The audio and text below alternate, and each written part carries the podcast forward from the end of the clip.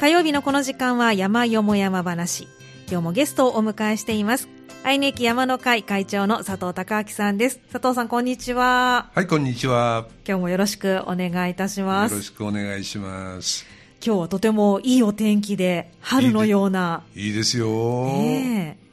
今車で来ましたけど、はい。あの車の車外温度っていうのかな、ええ。あれ10度ありましたから、ねえなんかすっかり春ですね。なんかね、はい。あっという間に2月が、やっぱり2月逃げると言います2けれども。月に逃げるって言うけはど、まあ28日までしかないから余計にそう思うのかもわかんないけど、早かったですね。早かったですね。もうこれで春ですか？ねなんかそんなようなことを聞いたんですけれども、もう一回ぐらい私冬来てほしいんですけどね。さっき藤本さんが、ね最後先週土日が今シーズン最後の寒波って言ってましたけど、はい。そうなのかな？なんか天気予報聞いてると、はい。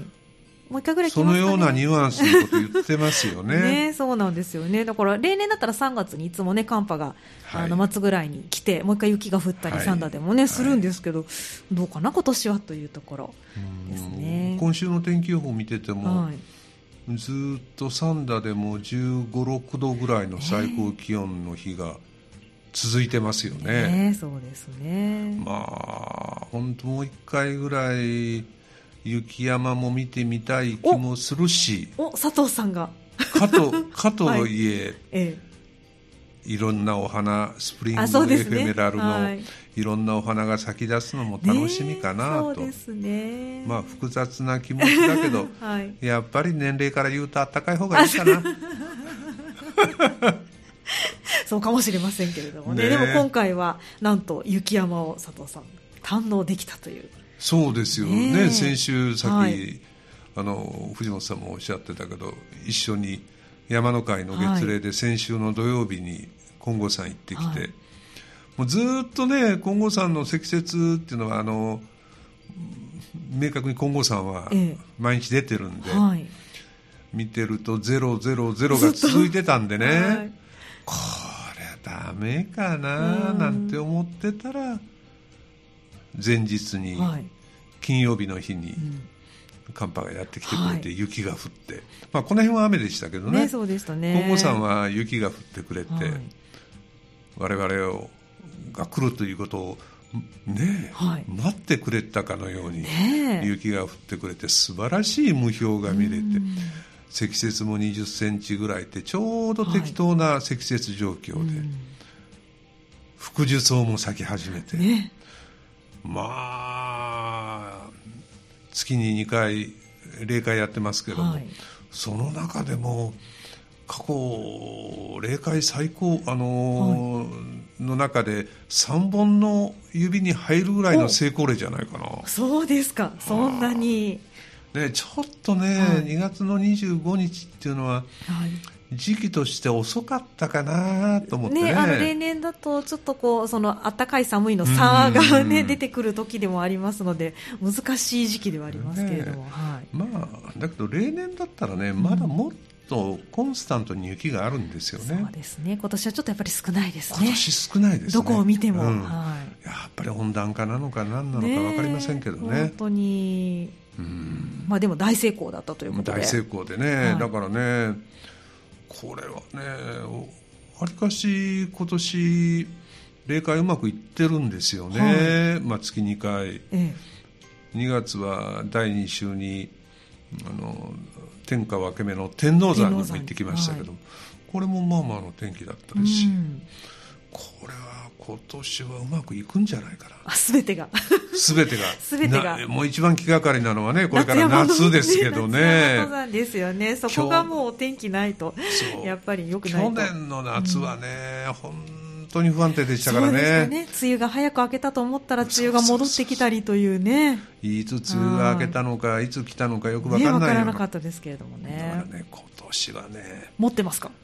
持っ出るんじゃないかなと思って。期待大で。期待大です。はい。ね、ということで活動も楽しみですけれどもね、はい、今日ご紹介いただくのはこれはあの個人で、えー、行かれている山ということですね、はい、姫路市にある京見山。京見山、はい、これ行ったのはね1月の12日だったかな、はい、まだ本当1月の初めで寒い時期なんですけど、え行った日ちょうどね、えもう春が来たかのようにポカポカの日でねあの素晴らしい天気でただあの春霞がかかったようにね、はい、ちょっと天気が急に1月に良くなりすぎたのか、うん、ちょっと霞んでたのがあ、ね、の残念だったんですけど、ええ、この京見山っていう山に行ってきました、はい、まあ皆さんね京見山なんてどこにあんのって名前も聞いたことないと思うんですけどね、ね、実は私も初めて、ねはい、と思います。あの、本当ね姫路の姫路市の南西部の方にある。南西部？はいもう本当低い山なんですけどね、ええ、あの標高216メーターぐらいしかない。そうなんですね。低い山なんですけど、え、非常に眺めがいい、うん、でコース整備が非常に行き届いて、はい、でまああの三田から車で行っても1時間ちょっとぐらいで行けると、はい、意外に姫路近いですもんね。近いです近いです、はい、あの手軽に行けるんでね、うん、まあ、あの皆さんどなたでも手軽に行ける山なんで、はいこのコーナーで紹介させてもらえればなと思って、はい、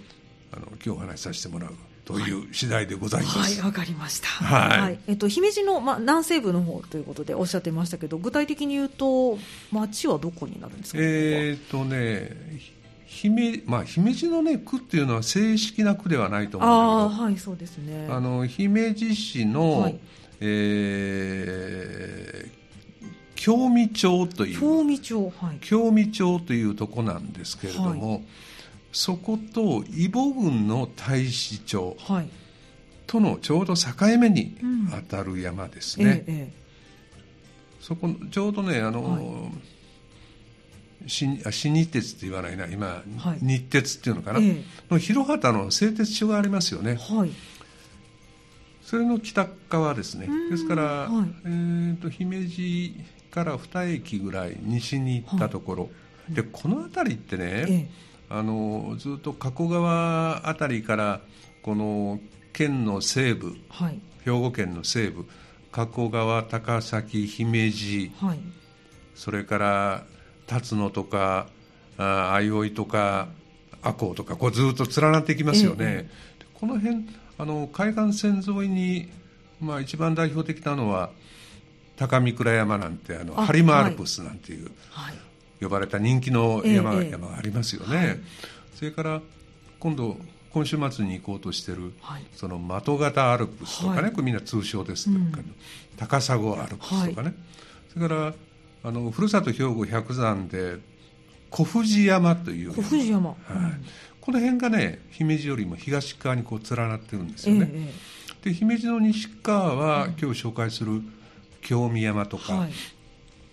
それからあとその辰野とか、赤穂の方になってくるんですけど天下台山とか、はい、お高台山とか、これみんなふるさと標高100山なん、うんうんはい、で標高はね200メーター前後ぐらいしかない低山なんですけれども、みんな共通的に言えることはよく整備されてて眺めがいい、うん、そういう山がこうずるっと連なってますんで、あのどこ行かれても今日は京山紹介しますけれども、非常に手軽で皆さん楽しめる、うん、三田からもそれほど遠くないんで、はい、いいんじゃないかなというふうに思いますね。そのあの播磨のあたりの山々に連なった中にこの京見山がそうです。あの、うん、まあ、途中当然川が流れたり、ええ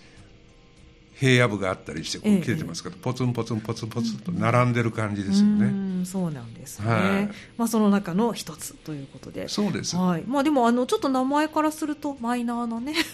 山というイメージがあるんですけどマイナーです。マイナーですか？はい、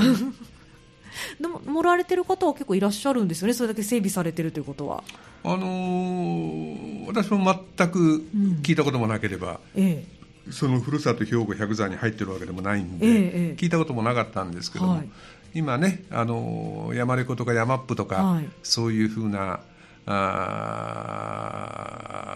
SNS って言っていいのかな、はい。うん、がこういろいろ普及してきて、ええ、山の皆さんの情報っていうのが手軽に見れるようになってきましたね、うんはい、昔はガイドブックなんか見ないと分からなかったのが、ねえ、今あの皆さんがこう行かれて、うん、ね、その投稿をいっぱい見ることができますんで、はい、それでよくこの興味山っていうのがね上がってるんですね。上がってるんで、うん、あれと思って見てると手軽に行けそうだし、眺めいいし、ちょっと新しい山も行ってみないと、はい、同じ山ばっかり登って 佐藤さんの登山、ね、登頂回数が増えないですね。そうそうそうそうそう。あのね、えー、それこそ昔からのやつが全部記録されてればいいですけれども、ね、実際にそういうふうな山プだとか、そういうものが出てきてからの、ね、この数年の話ですね、ちょっと新しい山に挑戦していこうかと、うん、というふうなことなんですけどね、はい、で京見山っていう、ええ、京都を見る山。はいと書きますね。って書くんですよね、えでこれ名前が何なのかなと思っていろいろ確かなことは分かんないんですけども、はい、いろいろ調べてみると出てくるのは、その京都の街が見えるということから、はい、京見山って名前がついたと書いてある、うん、で具体的にはね戦国時代の発端となった応仁の乱っていうんですよね、はい、えー、人の世むなし応仁の乱、うん、懐かしい。い。い国作ろう。鎌倉幕府じゃないですけど、はいええ、語呂合わせが。室町幕府の八代の足利義政だったかな、はい、それの後継者争いで、うん、えー、東西に分かれてその細細川氏と山梨がこう争い出して、うん、それがきっかけとなって戦国時代に流れていって、うん、ですから1467年ですから、はい、戦国時代が100年以上続いたわけですよね、えー、そのきっかけとなった応仁の乱で、うん、京都の町っていうのはもう完全に焼け野原になったらしいんですよ。あそうなんですか、ね、はい、その京都が燃えてる状況が、えーうん。煙が見えたのか空が赤く染まってるのが見えたのかわからないけれども、えその京見山の山頂から見えたと。標高200メートルほどの山から 京都のそうです。様子が見えた。と書かれて書かれてそうなんですね。ちょっとにわかには信じがたいですけどね。うん、はい、あの眺めがいいとおっしゃってましたけど、京都方面まで見えそうですか？あの眺めがいいのはあの、ええ、ちょうど南側ですからね、はい、ですから播磨灘っていうかな、はい、えー、ずっと夢咲川っていうのが流れていきます、はい、夢咲川の河口であったり、せいぜい東側って言っても見えるのは、姫路の市内であったり、はあえー、あとは家島諸島がきれいに見えたり。うん。まあ、そんなとこですけどね。ちょっとにわかに京都が見えるというのは信じられないですけれどもね、まあ、それだけ煙が上がってたんですかね。ということなんでしょうね、そうじゃなかった、だけど名前の付け方がね、うん、今日が見える山だから、よくわかりませんけれど、うん、そうなんです、ね、確かなことはわからない。まあでもその先ほどおっしゃったように景色がまあまあいいということも、そうなんです。まああの、はい、それを表している名前かもわからないですね。ねそうですね。はい、はい、かります。他にもあのいい点というとどんな？まあ本当一番はね、はい、眺めがいいということがもう最大で。うんはいそれとさっきも言いましたけど皆さん誰でもが手軽に登れるっていうふうな、うんはい、あのよくもう非常に整備されてる、はい、コースも整備されてるし、うん、標識なんかも整備されてるし、はい、あの山頂だとかそういうところにはあのベンチがいいですね。ベンチっていうかね、はい、どっかのもう学校の小学校の教室で余ってる椅子を山の上まで運んだんじゃないかなと、はい、そんなあの木の椅子みたいなのが並んでたりね、えー、えー、面白いですね、はい、まああの非常によく整備されてますが、うんはい、トイレはない。ねそうですか。じゃあここだけちょっと注意点ですね。うん、はい。まあ手軽に登れる山ですからね、そんなに大変になることはないと思いますけれども。トイレはないけど、よく整備されています。はい。ということ、それから3つ目にはね、結構やっぱりこの後この辺りって昔から歴史のある地域なんで、あの史跡もそこそこありますよと。です、ね、いうことでね、コースの途中に、はい、泣き坂峠っていう泣き坂峠。はい。峠があります、ええ、でこれはねこれも歴史的にちょうど織田信長の命を受けて、はい、明智光秀は、ええ、丹波攻めをやりましたね、はい、で1579年やったかな、はい、この近く黒井城だとか、ええ。えー、八神城がみんな陥落しましてね、はい、例の「麒麟が来る」の舞台になったところですが、うんね、あの同じタイミングに秀吉は今度は中国地方を攻めましたね、はいえ、中国平定に向かってたわけですよね、うん、でここでその三木城の別所長春だったかな、はい、とまず播磨攻めで戦ったわけですけども、うん、あのこの夢崎川の河口近くに阿賀城っていうお城があってですね、えー、この阿賀城の城主の三木なんたらは、はい、その別所側についたんで、ええ、秀吉と戦ってですね、うんうん、えー、この阿賀城は秀吉に当然陥落された、はい、でそこでそこの城下の女性だったり子供だったり落ち武者だったりが逃げるのに、はい、その北へ北へっていうとちょうど清見山のところを越えて北へ行くとさっき言った伊保郡の太子町の方になるわけですけどね、はい。ええ、そっちへ峠を越えて泣きながらこあの越えていったと。あ泣く泣くというのはこの泣くなんですね。そうそう辛い歴史ですね、という、ええ、その1580年、はい、戦これ今度は戦国時代のもう一番終わりですよね。ということから、はい、いつしかその泣き坂峠というふうに呼ばれるようになったと。はい、というふうなことがね、うん、ちょうど峠のところにこう古い案内板がありましてね、そこにこう書かれてました。うんはい、じゃあちょっと王子を忍びながら、そうですそうです、ね、歩くことができると。確かにね、あの、昔ながらの古道峠道がありました。ああ、そうなんですね。越えていくね。うん。まあ、そういうものがあったりだとか、はい、それからあとあの先月もそんな話しました。けど、はい、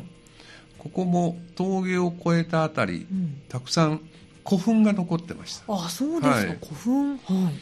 あの南郷古墳南郷古墳横穴式だとか何だかいろいろ説明文があって、ええでちょこっと見れるように保存されてる感じであのいくつか見れるような古墳が並んでる、はいそんなところですかね、うん、ですから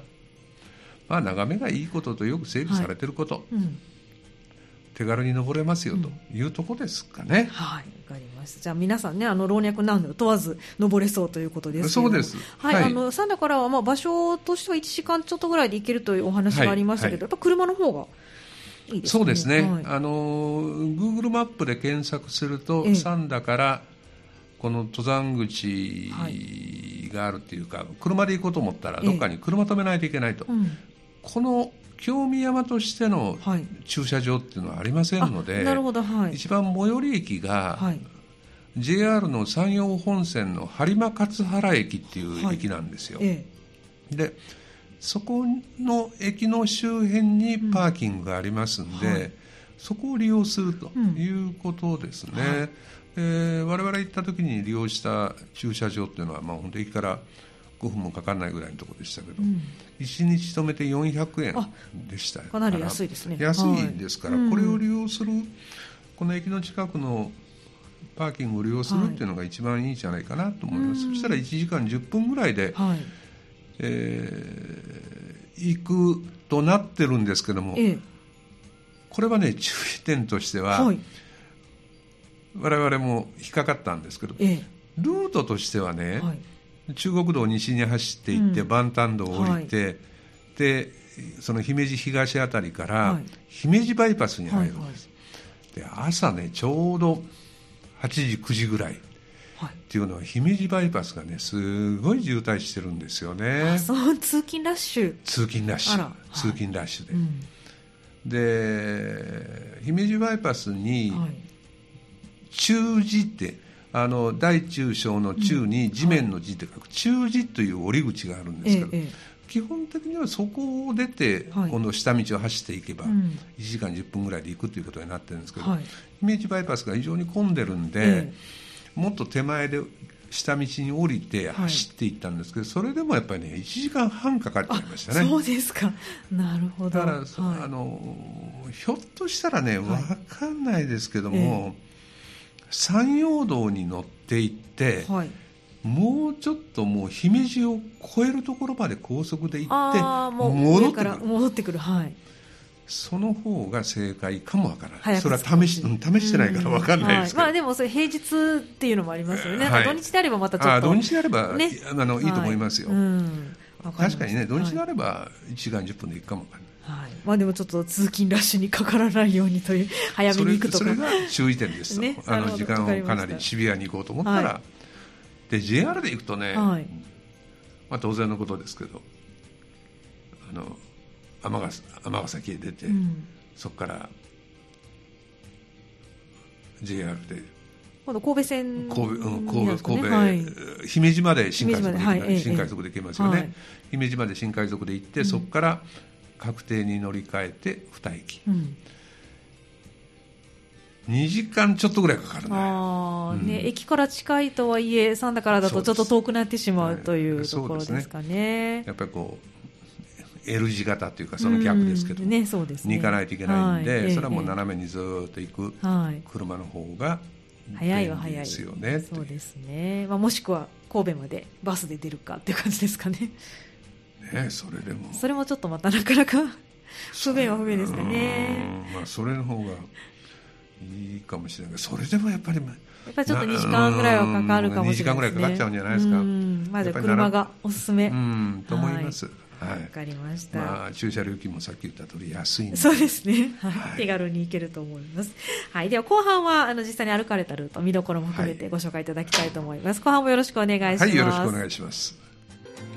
今日の山よも山話のコーナーは、愛媛駅山の会会長の佐藤さんをお迎えして、姫路の京見山をご紹介いただいています。佐藤さん、後半もどうぞよろしくお願いします。はい、よろしくお願いします。さあ、この京見山後半は、まあ、実際に歩かれたね、はい、ところをご紹介いただきたいと思いますが、今回どんなコースで歩かれたんでしょうか？えーね、歩いたコースは、はい、あのさっき言いました JR の山陽本線の播磨勝原駅、はい、ここに車を置いてここからスタートをしたと、はい、でもう10分ぐらいでその京見登山口っていう登山口がありまして、はい、でそこから山に入っていく、うん、でまず京見山に登って、はい、1番目の山としては京見山に登って、はい、で一旦下った峠がさっき言った泣坂峠、はい、で次に今度ね白毛山という山、うん、まあ、標高同じような山です、はい、この白毛山に登ってで今度3つ目にとんがり山という。とんがり山かわいい名前ですね。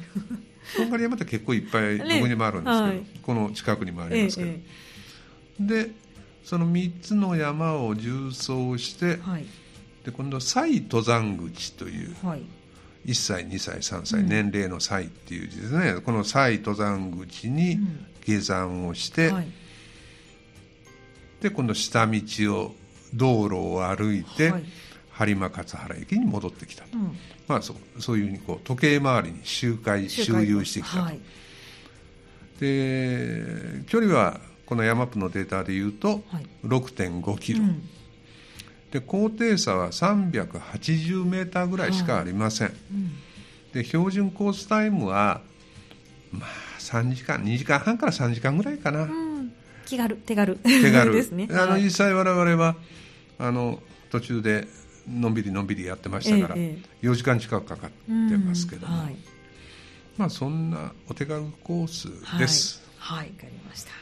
実際どんな感じで歩かれたんでしょうか？えっと、はい、まずあの播磨勝原駅をのパーキングをスタートしたのが 10,、はい、10時。結構もうゆっくりスタートゆっくりスタートです、ね、もう。はい、はい、10時ですね、ねでそこからあのまず駅に行くわけですね、はいええ、あのパーキングって言って駅の南側にあるんでうん、で駅までの間に、はい、あの結構私入ってないけど見た目いい公衆トイレがありますから、うん、まあ、そこで皆さん、はい、トイレに行っとくのがいいだろうと、はい、駅中入らなくてもお手洗いあるということですね。あの、駅の手前にちょうどありますんで、それを利用する、で播磨勝原駅がちょうどなんていうのかな。南から北に中をこう乗り越えられるようになってますから、はい、駅に一旦登って、ええ、越えると、はい、で播磨勝原駅って聞いたことあります？いや初めてでした、はい、でしょ、はい、私もね若い頃仕事してる頃は、ええ、姫路ってよく行ったんですよね。そうなんですね。はい。で工場も姫路にあったりして、えよく行ってたのに、播磨勝原駅ってなんだその駅？聞いたことないなと思って、えー、これ JR? それとも山陽電鉄？と思って調べたら JR だと、はい、新しくできた駅。そうなんですよね、あの姫路の一つ目に阿賀保駅っていう駅がありましてね、はい、でその西に阿保市っていう駅がある、うん、でその阿賀保駅と、はい。網干駅の間にできた、うん、2008年にできてる。あ本当新しいですね。だから15年、うん、今年で15年目ですかね、うん。はい、にできた駅で、あのかっこいいですよ。かっこいい。駅が。駅が、うん、駅のこのデザインが誰がデザインしたのか知りませんけど、えー、そうなんですか。こんなかっこいい駅こんな田舎にあるの？ってかっこいい、はい、で見てると、えー、その姫路だけにね、うん、その白鷺をこうモチーフしたっていう白鷺城、姫路城をモチーフもう、うん、もっと現実的な白鷺でこう。地上 もうかっこいいです。へえ、うん、そうなんです。白いんです。かじゃあ白いです。へえそうなんですね。でその駅をこう乗り越えて、はい、ででね駅の構内に入ると、はい、改札口の横なんかにこう地域の案内図みたいなのよくありますよね、えええ、それにちゃんと清見登山口も書いてあるぐらい。ですそうなんですね。で住宅街を抜けて10分ぐらいで清見登山口に入ると、でそこから入ります、はい、もうあの整備されてるし道標があるし、うん、あのそんな急な道でもないし、はい、ただねなんかやたら道がたくさんありますだけどおそらくね、はいどこ行っても終着点は同じだと思うんですけれども。あだから小道みたいな形でルートができてしまってるっていう感じですかね。はい。そうです。まあでも歩きにくいわけではない。歩きにくいわけではないです。はい、ただ途中それほど急ではないけど岩場なんかもあったりしてね、そうなんですね。でこんなところの岩場に補助ロープ別につけなくてもいいのにと思うぐらいの 補助ロープもついてたりとか、はいでなお進んでいったら、はい、あの備長炭の材料として、はい、あのよく出てくる、ウバメガシっていう木ありますよね、はい、あの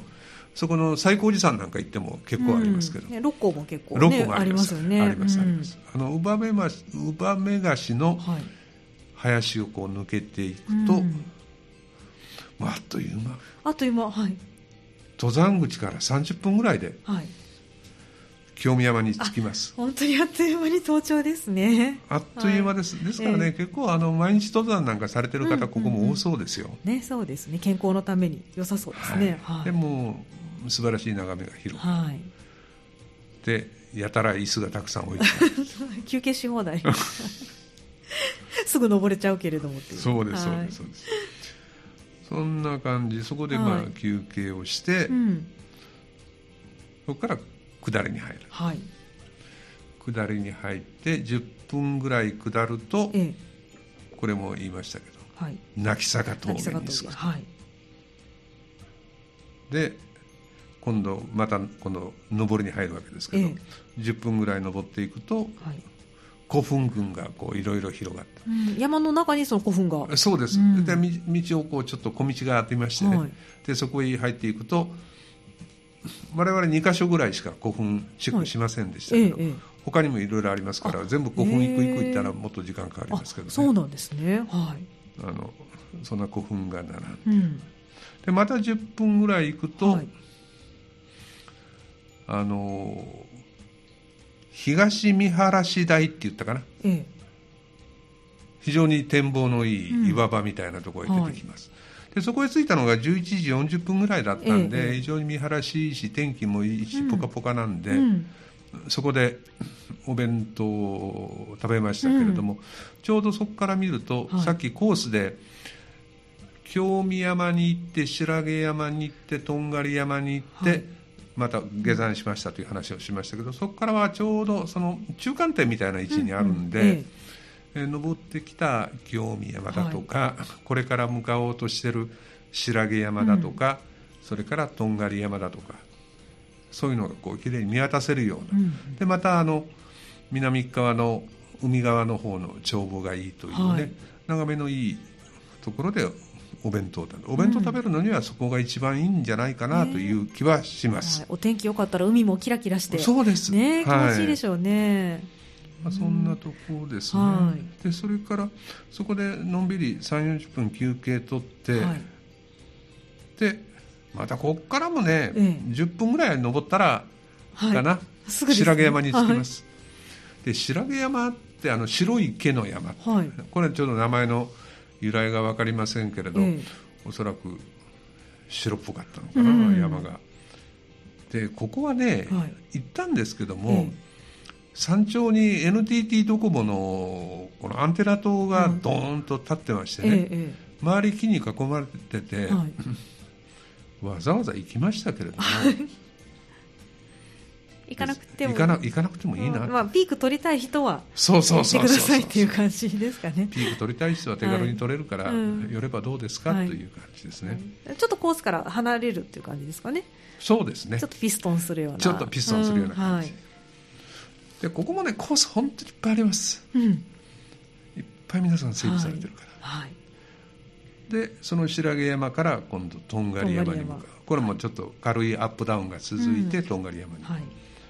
で京見山と白毛山っていうのは215メーター216メーターぐらいの高さ、うん、でとんがり山って154メーターしかないんですよ。あ低いですね。で名前とんがり山なんですけどね、うんうんなんでとんがり山っていうのか、はい、あの笹山の本田町にあるとんがり山はね、とんがってるんですけど。もうね槍のようにとんがってますね。ここのとんがり山はね、ええ、全然とんがってないんですよね。あそうですか。だからわ分からないですけど、え、あの大山ほうき富士っていうけど、はいあんな台形みたいな形をしている大山がなんでほうき富士なのかっていうと、うん、あれ東側からかな？どっかから見ると確かに富士山みたいに見えるんですよね、だからこのとんがり山もその南側の方の、どっかから見ればとんがって見えるのかな、ええ、あかもかもしれない。じゃあ割と平平坦な緩やかなところにとんがり山があるもう緩やかに登っていきます。そうですか、はい、でただね、ええ150メーターしかないですけれども、はい、ここが一番海に近いんですよ。あそうなんですね。だからね、はい、眺めはここが一番いいです。でちょうどその夢咲川がね、はい、こうずっと播磨灘にこう流れていく、うんうん、蛇行しながら流れていくのが綺麗に見えます、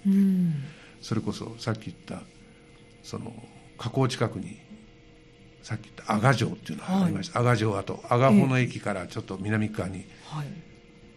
その播磨の三大山城あ三大城の一つなんて言われてるお城らしいんで城と公園みたいになってるみたいですから、ええ、行ったことないですけど、はい、そういうのがこうずっときれいに見渡せますんで、はい、眺望はこのとんがり山が一番かなと。いうふうに思います、はい、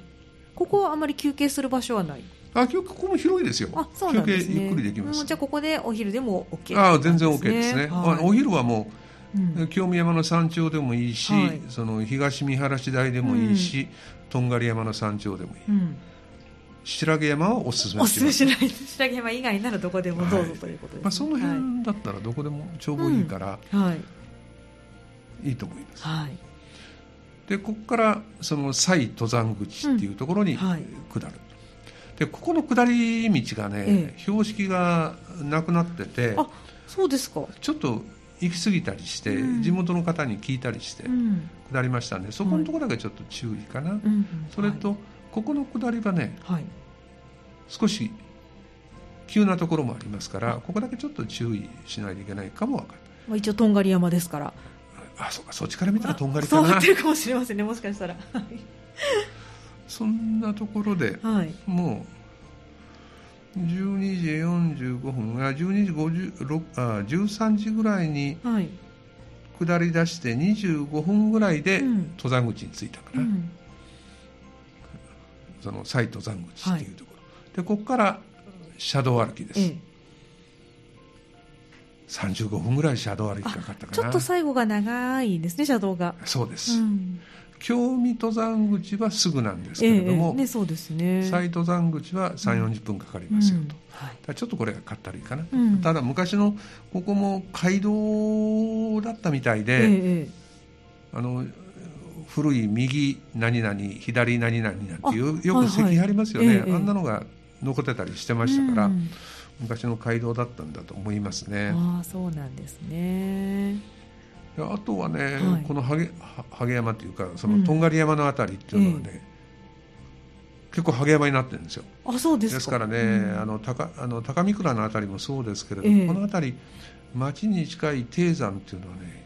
なんか山火事なんかも結構そこそこあるみたいであそうなんですね。山火事があったみたいで、うん、その辺りは結構大きな木は全くない萩山みたいになってます。でやたら山火事注意という看板が多いですね、ここ降りたところにもね消防倉庫みたいなあの小屋が建ってましたあそうですか、なんか海に近かったらその乾燥しなさそうな、ね、イメージが勝手にありましたけれども、そうですか。まあ、ちょっとね火の元になるものは持っていかないようにということですね。はい。それは注意書かれてましたね。はい。ですからね、まとめると、本当、あの気楽気楽にいろんな帳簿を楽しめる楽しいコースですよと、うん、はい、ただ夏はね、あのあまり大きな木がないんで、はい、高見倉じゃないけれども、夏は暑いかもわかんない。低いですしね。低いし、はい、海近いですし。低いし、うん、であんまり大きな木がないから、海近いし。夏を避けて、行かれたらどうかなという気がしますし、あと見てると地元ではその初日の出スポット眺めがいいから。いいですね海から、うん、そうそうそうそう。あの海から上がってくるとこ。ねそうですよね。あいいですね、うん、あの低いし、はい、整備されてるから、それとして人気があるみたいですね、はい、そうなんですね。とね、はい、それから花なんかがどのように咲き出すかっていうのはもう一つよく分かんないですけれども、あのいろんな花もこれから咲き出すんじゃないかなと思ったのと、はいだから偶然見て写真を撮るタイミングはありませんでしたけれども、ええ、あの他の投稿してる人の記録なんかを見てても、はい、野生の鹿が多いみたいです。姫路の方は結構鹿多いですもんね。多いですね。一瞬私も先頭歩いてたら前をパッと鹿が通りました。そうですか、はい、ちょっと驚きますね。一瞬ドキッとしますね、ね、そうですね。やっぱあれ結構大きいですもんね鹿って、ね、大きい。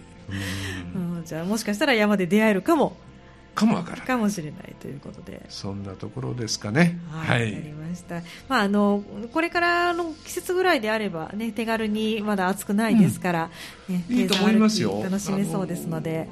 本当ポカポカ陽気の中を、はいね、お花もいろいろ咲き出すと思うし、うん、そうですね。ちょっとお花見がてら姫路の方に行くのもまたいいかもしれませんね、うん、1時間ちょっとぐらいで車走らせればいけますよと、はい。ね、ただ平日の姫路バイパスだけは要注意ですよと。はい